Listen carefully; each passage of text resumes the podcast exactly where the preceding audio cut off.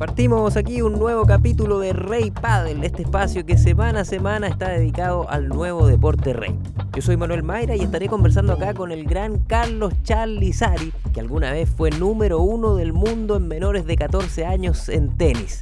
Le ganó a tipos como Gael Monfils, se fue a tres sets alguna vez con Novak Djokovic y luego se retiró tempranamente del tenis. Ahí bloqueó el deporte un tiempo, sacó la carrera de abogado, emprendió en algunos negocios y después se reencontró con el deporte gracias al pádel, donde ya ha participado en cinco mundiales representando a Chile, ha sido número uno por varios años, es el gran Charlie Sari y todas sus historias sin filtro aquí en Rey Padel. Rey Padel. Carlos Sari, Charlie para los amigos, eh, bienvenido a Rey Padel. Gracias por el tiempo, Charlie. Buena Manu, muchas gracias a ti por la invitación. Feliz de estar acá y de conversar de, de, esto que tanto nos apasiona. Bueno, aquí vamos a ir de ida y vuelta en el tiempo por tu historia que tiene hartos capítulos muy entretenidos, pero quiero partir por una escena de la primera vez que fuiste a jugar pádel. Mira, vi, yo tengo un recuerdo muy claro que fue en, en Cerro Pasco, la primera vez que me invitó un amigo a, a, jugar pádel, me dijo, oye, ¿por qué no venías a jugar pádel conmigo? Y yo, bueno, si yo igual cacho el pádel, le dije, sé, sé cómo jugar, pero igual no es lo mismo que el tenis, ya, bueno, pero vamos igual y vamos a ver qué onda. Pues. Y me invitó, fuimos ahí a Cerro Pasco a, a unas canchas que eran de, de, como una carpeta, entonces la, la, la pelota corría mucho. Y ahí mm, fue la primera aproximación que tuve y jugué y, me gustó mucho, ¿sabéis? Que pude sentir de nuevo como, esa, como ese gustito a, competir, a ganarle a alguien en, en, en, un deporte que yo sentía que igual podía controlar. De hecho, desde como ese primer día que jugué con él, dije como, oye, mira, igual podría, podría jugar bien a esto, así como que se me, se me, se me da fácil, oye, la volea la siento bien los puntos son iguales que el tenis, pucha, les ganamos el partido, igual me fui feliz, ¿cachai? Entonces dije como que retomé un poco el, el, el, el cariño y, y, esa sensación de, de, disfrutar un deporte que tanto me había dado el, el, tenis y que yo de alguna manera había cortado de raíz, que había dejado de hacer dos o tres años en donde no tomé una, una raqueta nunca más. Y esto como que me devolvió esa, esa, esa sensación tan rica que, que, había sentido toda mi vida jugando tenis. Entonces dije, a ver, eh, vamos de nuevo otro día y así empezamos. Y en ese momento tu vida está ahí en la universidad, entiendo, como habías borrado un poquito tu historia de deportista, ¿no? Sí, tal cual. Yo cuando me retiré del tenis preparé la, la prueba, entonces ya dije, ya bueno, esta etapa ya fue en mi vida, así que no, no la hago más, ya estaba frustrado, no quería jugar más. Eso fue como los 17. Entonces me tomé un año y medio entero para estudiar para la prueba. Me había salido del colegio en séptimo básico, entonces no sabía nada y tenía que preparar la, la PSU. Y, todo ese tiempo estuve sin jugar. Tuve esos dos años eh, sin jugar y más o menos como a los 19, cercano a los 20, conocí el, el pádel y ahí, bueno, volví a, a meterme de lleno al, al, deporte y además al estudio. Estudié Derecho en, en la Católica. Oye, Charlie, vámonos para atrás porque a fines de los 90 eh, había un, un boom de, del tenis, de la atención que habían los chilenos sobre el tenis por el fenómeno Chino Ríos, ¿no es cierto? Y, y ahí tú eh, aparecías constantemente en, en, notas de diario como la gran promesa, con una racha de triunfo impresionante por ahí por el año 2000, donde había muchos ojos en el tenis y quizás mucha presión sobre ti, que eras eh, un, un chico súper destacado a los 14 años más o menos, y con, con toda esa presión de la, la, futura promesa del tenis chileno, porque si uno leía lo que estaba haciendo, era como obvio que aquí viene un futuro campeón. Sí, tal cual. Yo creo que lo que tú, lo, lo, lo que dices, Manu, es, es, verdad. O sea, yo, para mí cambió mi vida muy, de una manera muy fuerte eh, en el momento en que yo me, me gané los 27 partidos seguidos en Europa. El año 2000, Carlos Sari era número uno de Chile y se coronó número uno del mundo. Hizo una gira por Europa con 27 triunfos seguidos, de cinco torneos ganó tres y derrotó a tipos como Fabio Fognini, Gael Monfils y Misha Zverev, entre varios otros hay una anécdota muy chora, pero, pero también fue algo muy raro lo, lo, que me pasó, porque yo volvía de, este viaje de, de, Europa, donde había estado dos meses afuera, echaba mucho de menos a mi familia, y de repente yo no sabía lo que estaba pasando acá, yo estaba completamente desconectado, yo no sabía ni que salía en los diarios, yo estaba como también muy protegido, mis, mis papás no me andaban tampoco contando todas las cosas, en ese entonces ni siquiera teníais celular como ahora, no habláis todos los días, no estáis conectados. ¿Teníais cuánto? Entonces, ¿14? 14. estamos hablando hace 21 años atrás. Y entonces yo como te digo, no sabía, y de repente voy en el avión y me dicen eh, unas personas, oye, ¿te puedes sacar una foto conmigo? Eh, tú eres el, hijo del doctor Sari que está jugando eh, en Europa, ganaste todos los partidos y ya sabían toda la historia. Y Te pidieron una selfie antes de la selfie. Antes de la selfie. Yo dije, oye, qué increíble, como que, oye, me conocen, como un gallo en el avión me conoce. Y después llego, llego me bajo del avión y entro a una conferencia de prensa. Eh, había una conferencia de prensa en el aeropuerto. Entonces dije, ¿qué pasó en estos dos meses de un momento a otro en un niño, ¿cachai? Que, que, que, nunca había visto esto de esa manera, en donde de repente me vi muy, muy expuesto a todas esta, estas cosas y, tuve que empezar a aprender a manejar eso y, no estaba tampoco preparado, porque como te digo, ya tuve la conferencia y, uy, lo habré hecho bien o mal, qué hablé, no hablé, me preguntaban, eh, yo era muy chico todavía, entonces después empecé con un montón de entrevistas, iban a mi casa, te digo, todos los días, no te estoy exagerando, todos los días uno o dos medios distintos durante un mes entero, durante un mes entero, dos veces al día a mi casa a hacerme entrevistas. Entonces, imagínate cómo cambió mi vida de un momento a otro y eso inconscientemente yo creo que me generó esto de, en el fondo, ver las expectativas que yo tengo que cumplir. Y eso yo creo que a la edad que lo tuve, sin, sin obviamente el apoyo eh, psicológico y eh, en donde me, me, pudieran enseñar, ¿no es cierto?, eh, a manejar estas situaciones, me jugó muy en contra y me terminó presionando mucho y fue uno de los factores importantes de, del por qué me terminé retirando. Ya yéndonos a las anécdotas, pudiste enfrentar a, gallos que llegaron muy arriba. Creo que jugaste alguna vez con Djokovic, jugaste con eh, Zverev, creo que era de tu generación. Eh, sí, sí, tal cual. Monfils, tal cual. En esta gira que hice y también en otros torneos, bueno, jugué con, con Fognini, le gané a Fognini, con Monfils, también le gané a Monfils en esta gira. Eh, de hecho, levanté un partido espectacular contra Monfils, iba 5-2 en el tercero en un torneo en Francia, en cancha dura, y me estaban robando todo el partido, encima había un árbitro, el árbitro era francés, no, pero no sabéis qué manera robarme. Y, y, yo todavía me acuerdo que levanté el partido y le gané, y cuando le gané hice una celebración que me querían matar, porque eh, celebré como celebrábamos yo con mis amigos cuando nos ganábamos acá en Chile, ¿cachai? Donde hacíamos celebraciones igual ultra ofensivas, porque queríamos picar al otro. Y yo estaba tan picado que hice la misma celebración. y los hueones no podían creerlo. Querían matar. Y yo estaba, que yo llegué a la cancha, le di la mano y empecé a celebrar así. Dijeron, ¿qué te pasa, weón? Estás loco.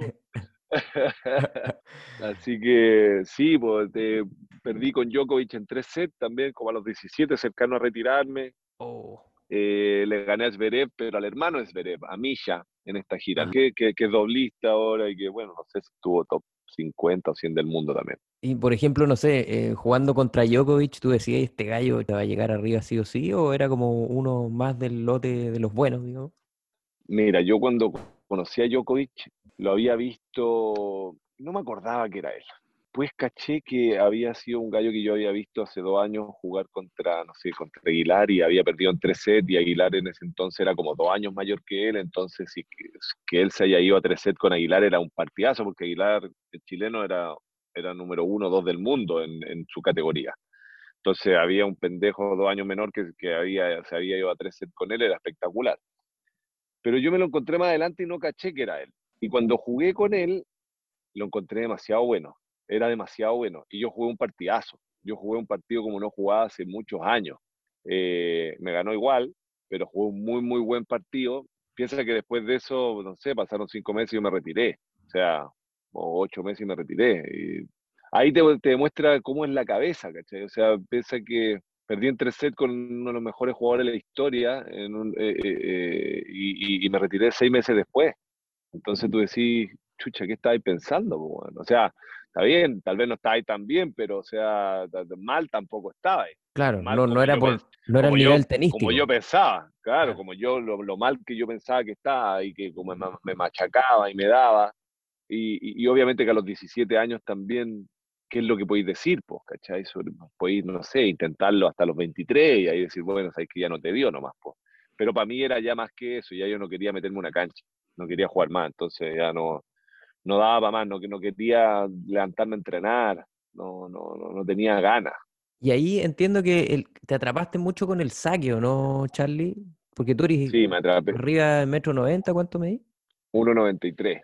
Siempre fui más o menos alto, nunca el saque fue mi fuerte, pero no era mi problema tampoco. Era un saque normal, eh, sobre la media, ponle, pero no era, no, no era Ivanisevic sacando en ningún caso.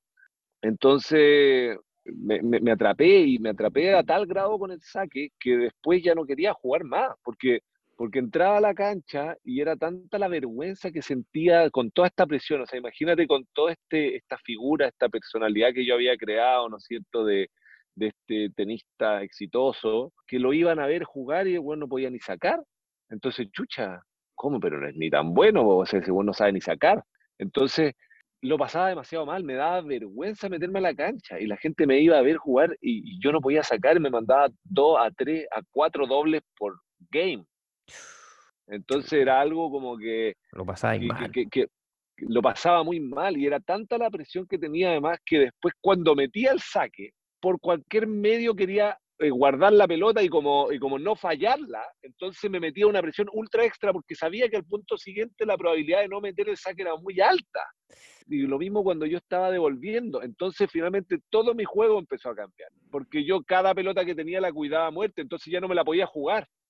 Ya no podía jugar tranquilo y decir, ya, chao, me la juego con un revés paralelo, lo tiro nomás. bueno, si no me sale, no importa. Después voy a tirar un misil de saque y recupero. No era así. Era, bueno, no tiré el revés paralelo porque, bueno, si lo llegáis a fallar, el próximo punto, bueno, posiblemente lo vaya a fallar. Así que, bueno, tira cruzado hasta que, bueno, la falle. No arriesgué. Entonces, Qué difícil. Era eh, muy difícil y la presión era muy grande que ya no quería más, que no quería más, no quería, no quería sufrir más. Para mí era un sufrimiento. Encima de lo difícil que es, lo, desgastante que es, todo lo que uno se tiene que esforzar para poder eh, llegar a jugar, son entrenamientos largos, duros, físicos, son seis horas al día. Entonces después cuando tenía el campeonato, que es lo que tú disfrutáis, por lo que tú lo hacís, ah, porque nosotros nos gusta competir, ¿no es cierto? Es lo que tenemos adentro no queréis competir, entonces ya, no, o sea, el entrenamiento es muy difícil que lo disfrutéis, pero ya si no estáis disfrutando ni siquiera la competencia ya no tiene ningún sentido. Entonces ahí ya yo dije, ¿sabéis que no, no puedo nomás? No puedo y, pucha, lamentablemente voy a tener que dejar esto y, y, bueno, tendré que ver otras cosas en mi vida. Y ahí empecé a, darme cuenta que en mi vida ya yo no iba a ser tenista y que tenía que, que abrirme la, la cabeza y las puertas a otras posibilidades.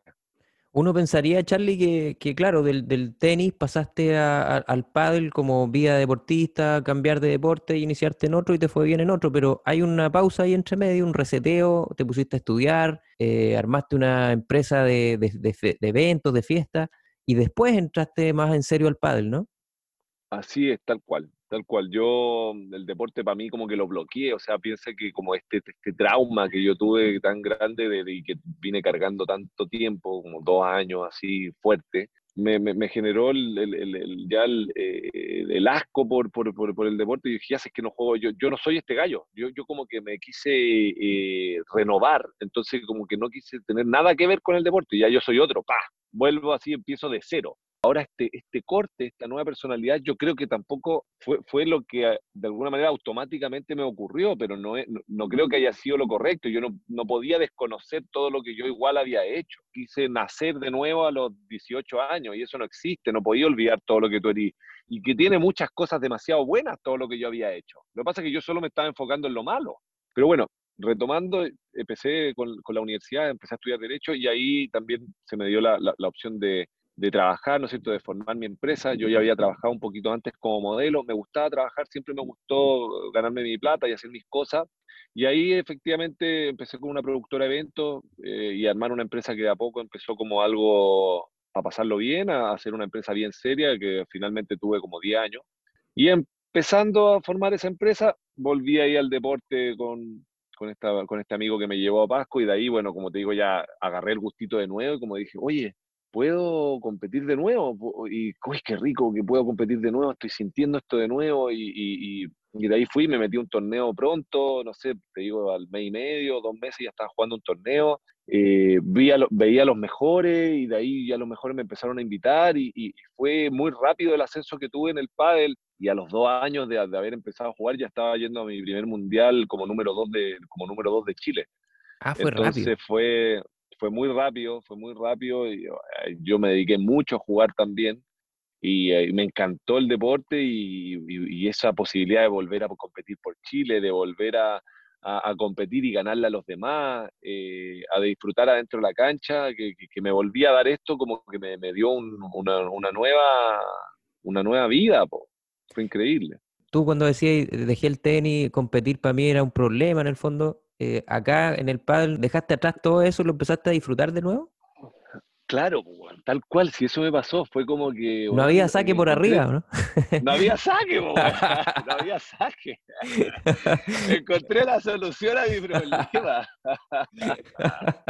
Así que, puta, weón, fue, weón, una bendición, pues. Imagínate que me pusieron un deporte no más parecido y sin saque.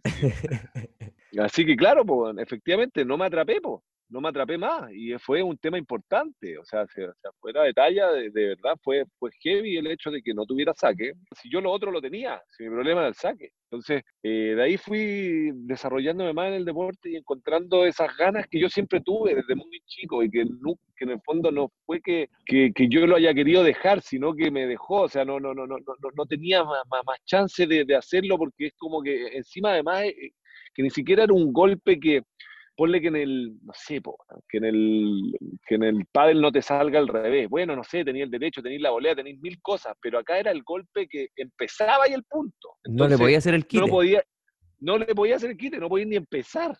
Eh, claro, eh, con, el pádel no, no, no, me pasó eso y, pude ir ahí explorando todos los golpes y desarrollándome y, y nada, pues me volví a sentir esa, esas ganas que siempre había tenido y dije, este soy yo, esto es lo que yo quiero, esto es lo que siempre me ha gustado, la raja que lo puedo hacer con este deporte. Así que chao tenis nomás y bueno, voy con todo acá. ¿Y cómo empezaste a mejorar? Porque se dice mucho que el, que viene del tenis tiene que empezar a usar el vidrio, que le cuesta un poco al principio, que tiene que cambiar un poco el switch. Y tú que venías seteado de muchos años de tenis, ¿cuánto te demoraste en sacarte el tenis para jugar eh, realmente pádel? Mira, yo creo que todavía igual tengo algo más de tenis que, siempre está ahí, ¿ya? O sea que yo creo que siempre los tenistas tenemos algo más de tenis que, los que empiezan directo con el pádel, sí o sí. Hay pelotas que yo veo que yo agarro que, de repente un padelista neto no, no, no haría eso. Lo que es bueno y malo, ¿ya? Pero yo te digo que más o menos donde ya empecé a, entender un poquito más, a, no tener, finalmente el miedo y la confianza de poder jugar atrás un poco más tranquilo. Y eso yo creo que empezó de a poco a los dos años. Recién a los dos años, ya, después de ir a este mundial, sentí que ya con las paredes podía jugar un poco mejor. Fui a mi primer mundial, me fue muy bien en mi primer mundial, logré unos resultados muy buenos. Eh, con mi panel le ganamos a la pareja número 3 de Brasil y yo llevaba dos años jugando. La pareja 3 de Brasil era, nunca en la historia le habíamos ganado a la pareja 3 de Brasil. Entonces yo dije, oye, ya, tengo potencial. Eh, y ahí también en ese mundial me pegué una subida muy grande porque jugué con, gallos que eran muy buenos y, y, también me, me, ayudó a, darme cuenta que sí, los mejores del mundo eran muy buenos, pero bueno, yo llevaba dos años y, y que, bueno, se podía. Y eso me motivó harto. Y a los dos años ya, a la vuelta de ese viaje, ya, ya, ya llegué con más paredes, un poco más. Todavía no tenía la, ya la confianza full. Y de ahí, bueno, fue de a poco, de a poco mejorando. Y yo te digo que ya ocho años o nueve años ya, ya logré un manejo grande de las paredes, donde ya te puedo decir que, que claro, ya, ya, ya, juego más como un padelista, ya soy como formado como un padelista, por más que igual tengo el chip del tenis, ya tengo prácticamente todos los golpes del pádel y todo, y, donde ya no me siento incómodo estando atrás, ¿cachai? Igual siempre antes me sentía igual un poquito incómodo, siempre habían golpes que me costaban, que, que, que, eran más difíciles, pero yo, yo creo que ya como a los ocho años ya te digo donde dije así como, oye, ya la, ya la pared ya la manejo bien. Porque es mucho también de, de los ángulos. No es solo cómo va, cómo viene la pared, es mucho de la lectura de la pelota, de los efectos. Porque de repente una pelota puede pegar en el mismo lugar y puede salir a, otro lugar completamente distinto. Entonces no es solamente donde pegue, es con el efecto y la fuerza que venga. Y eso es la lectura que te da, porque tú puedes decir, ah, mira, va a pegar acá mi pared, mi pared al lado, así que va, debería llegar acá. Y no, pues, si viene con efecto por un lado va a salir por uno, si viene plana va a salir para otro, si viene con efecto para el otro lado va a salir para otro, y es el mismo lugar donde pega. Entonces, eso, que ya es un poquito más avanzado, eh, te lo va dando estar metido en la cancha y que te pasen los efectos mil veces, mil veces, mil veces y que no sintáis que de alguna manera estáis improvisando que ese es el tema cuando pega en la pared y uno está iniciando. Uno siente que, ¿para dónde crees que va a salir? Ya, bueno, la sigo, ya, ya ¿para dónde viene? Ya, creo que viene por acá, pero bien, y aguantar al final. No, pues los pro que hacen, los pro cuando ya la, sale del otro lado, ya ponen dos pasos a dónde va a terminar la pelota. Ya saben, y esa es la gran diferencia. Si no se mueven más. Lo que pasa es que la leen mucho mejor cuando ya sale y los gallos ya saben dónde va, dónde va a terminar. Entonces, es demasiada la diferencia que cuando tú improvisas, es demasiada, es demasiada, porque cuando improvisáis nunca podéis atacar la pelota, cuando improvisáis a lo más podéis salvarla. ¿Y cómo fuiste mejorando? Porque cuando empezaste tú mismo decías que casi no habían profe, bueno, mucha menos gente jugando, menos cancha, ¿cómo fuiste elevando el nivel? Mira, uno, yo, soy muy competitivo y siempre quiero, quiero ganar y, y al, principio habían, habían personas que me ganaban todavía, en ese entonces estaba Rodrigo Bular, que era el número uno de Chile, yo llegué a estar dos, pero a él todavía no le ganaba, y, y con él yo entrenaba ponle dos o tres veces a la semana y jugábamos, y nuestro entrenamiento era a ver quién ganaba, jugábamos cruzados, y los dos jugábamos al mismo lado. Uno contra uno. Jugaba uno contra uno y de revés. Y jugábamos y nos matábamos, o sea, partidos 7-6, 6-7, 7-6, y eh, a full y siempre queríamos ver quién era mejor. Y ese era nuestro entrenamiento y, así entrenábamos y, y, con él logré subir mucho, mucho, mucho eh, y, fuimos subiendo mucho. Y luego de eso, yo, eh, él, él, después se lesionó y, empezó a desaparecer un poco.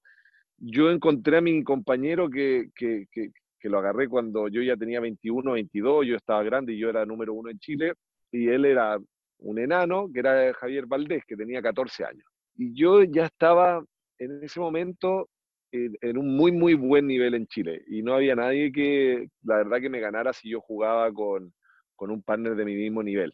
¿ya? Entonces vi también la posibilidad de proyectarme a jugar ya a un mayor nivel y dije, mira, ¿sabes qué? Voy a jugar con este pendejo, que era Javier. Yo creo que igual podemos ganar, podemos hacer cosas. Eh, creo que en el primer torneo no, lo ganamos, no sé, no nos fue tan bien, pero de a poco empezamos a jugar. Y además que él tenía mucho más tiempo que todos, porque todos estaban en la universidad o trabajando.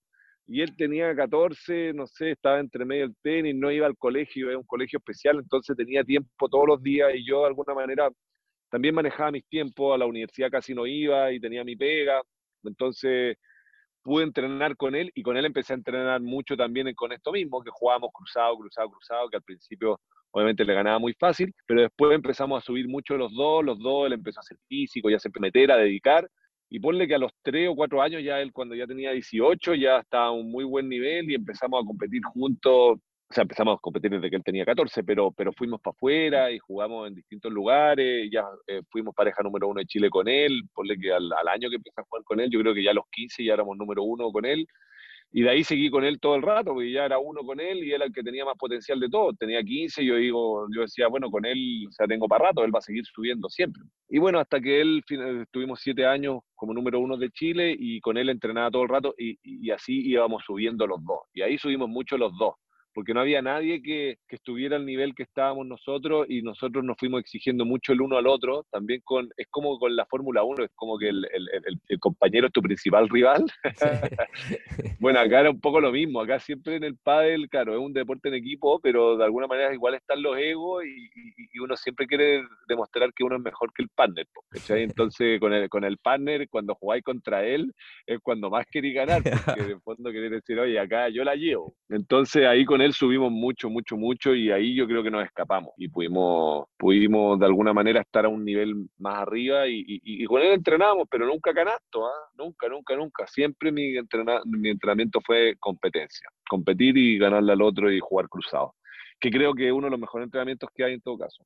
Mira qué buena, eso sirve mucho a la gente que, que de repente quiere mejorar, no sabe muy bien cómo, jugar cruzado. O sea, claro, y jugar cruzado, cuando ya tenéis la técnica, obviamente, yo la técnica ya la tenía, eh, y, para mí jugar era bueno seguir, repetir, que me vinieran distintas situaciones. Finalmente el canasto es importante para corregir algunos aspectos técnicos y para trabajar ciertas cosas y hay que hacerlo. Pero la realidad de juego es lo que te da, el, eh, yo ahora que estuve en Mónaco hace, un año y medio que me invitaron a, entrenar con, con, Jorge Martínez, que era entrenador de la Gemela y también de, de, la Academia M3, que, entrena a, Galán, a Galán con, con Lebrón. Eh, ellos hacían muchas tácticas netamente de juego. O sea, todo lo que ellos entrenan es muy juego, no es tanto canasto, es muy, eh, bueno, vamos a hacer esto, pero tienes que hacer tú esto y vamos a sacar con un saque y todos los saques tienen que ir a este lugar, pero no es como que ya ponte ahí y te hago canasto, no se canastea tanto.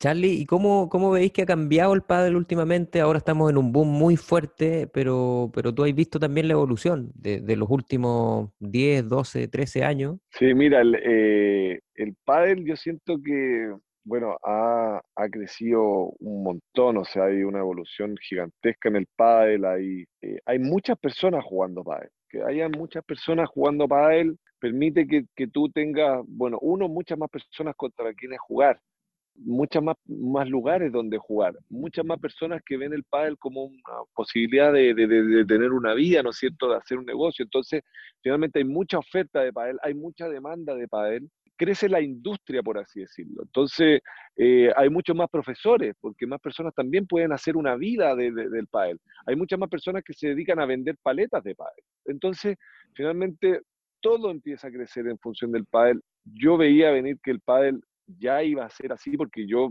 viajé mucho a los mundiales, como te comentaba, desde, desde el 2008 en adelante. Entonces yo ya cachaba más o menos cómo estaba el pádel en el mundo. Había ido a España, que era la cuna del pádel, ¿no es cierto?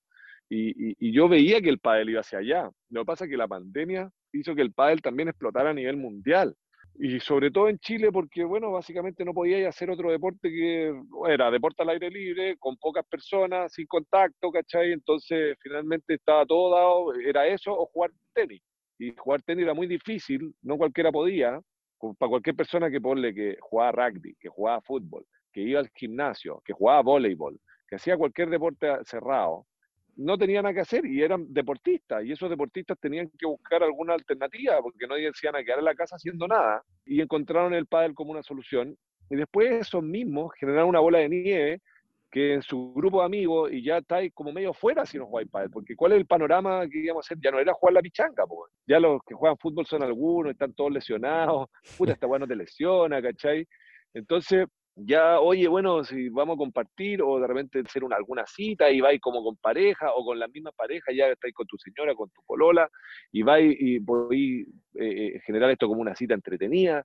Finalmente tení la opción de, de, jugar pádel antes que, que, cualquier otra cosa y porque muchas otras personas la están haciendo. Y esa evolución eh, es la que yo creo que nos tiene acá hoy en día y yo creo que esa bola de nieve va a seguir creciendo a lugares que, yo creo que ni siquiera nos imaginamos. Yo creo que el pádel es un deporte tan rico, tan fácil de hacer, que, que, es tan abierto, que, te permite jugar a cualquier edad, que no te lesiona, que permite a cualquier persona hacerlo, eh, con cualquier capacidad física que tenga, que, el primer día que juega puede disfrutar lo que es el deporte. O sea, ¿en cuántos deportes tú realmente puedes, puedes hacer y disfrutar lo que es el deporte el primer día que juega, son muy poquitos. ¿Por mm. qué el fútbol es tan, juegan en todo el mundo? Porque llegar y podía agarrar una pelota y pegarle para adelante. Y es lo único que necesitáis. Y es un arco que lo podía armar con, tres palos. Tenis ya tenéis barreras de entrada y los clubes y lugares, ¿cachai? Y, sobre todo la dificultad del deporte. Porque el tenis, por más que ya tú tengáis todas las la herramientas y tengáis la cancha, no hay por jugar porque primero no hay a saber sacar. y, vaya a andar recogiendo pelota, entonces no lo vaya a pasar bien. ¿cachai? El golf no lo vaya a pasar bien si juega golf. ¿cachai? Entonces, el boxeo no te vaya a meter a pelear el primer día, te van a matar. Entonces, eh, no podís disfrutar el deporte. Acá podís, el primer día que entráis, jugáis a la cancha, le tiráis para el otro lado y, veis cómo lo así, si estáis en el mismo nivel, igual lo vais a pasar bien. Lo vais a pasar bien porque la pelota no se te va a ir, no la vais a tener que recoger porque a lo más bota atrás y estáis al lado, la cancha es más chica. Entonces, yo creo que todas esas cosas van a seguir haciendo que el pádel siga creciendo. Piensa que en Suecia el pádel es gigante, pero gigante. Entonces, la, posibilidad de crecer es gigantesca. Y yo creo que vamos a seguir creciendo hacia allá. Y yo creo que el pádel en 20 años más puede ser uno de los deportes más grandes del mundo. No, no, no, no me cabe duda de que con este boom que he visto que, que todo el mundo lo está haciendo, nadie lo va a querer dejar de hacer.